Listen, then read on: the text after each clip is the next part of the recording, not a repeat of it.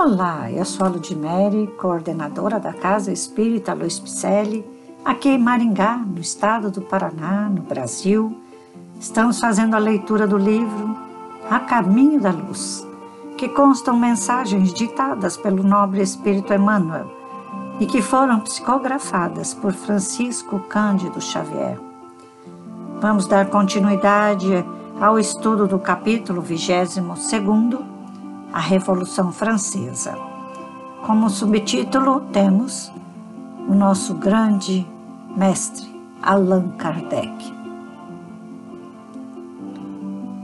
A ação de Bonaparte, invadindo as searas alheias com o seu movimento de transformação e conquistas, fugindo à finalidade de missionário da reorganização do povo francês, compeliu o mundo espiritual a tomar enérgicas providências contra o seu despotismo e vaidade orgulhosa. Aproximavam-se os tempos em que Jesus deveria enviar ao mundo o Consolador, de acordo com as suas auspiciosas promessas. Apelos ardentes são dirigidos ao Divino Mestre pelos gênios tutelares dos povos terrestres. Assembleias numerosas se reuniam e confraternizam nos espaços, nas esferas mais próximas da Terra.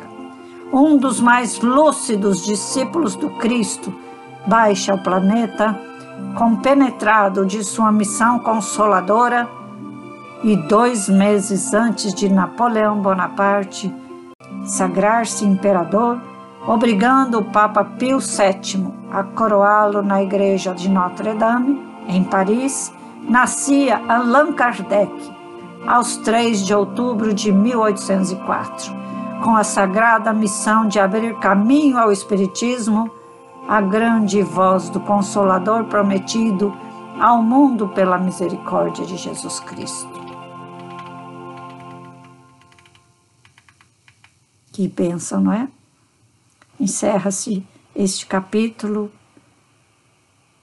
com esta mensagem de Allan Kardec nascendo, para a nossa alegria, para o nosso conhecimento aumentar.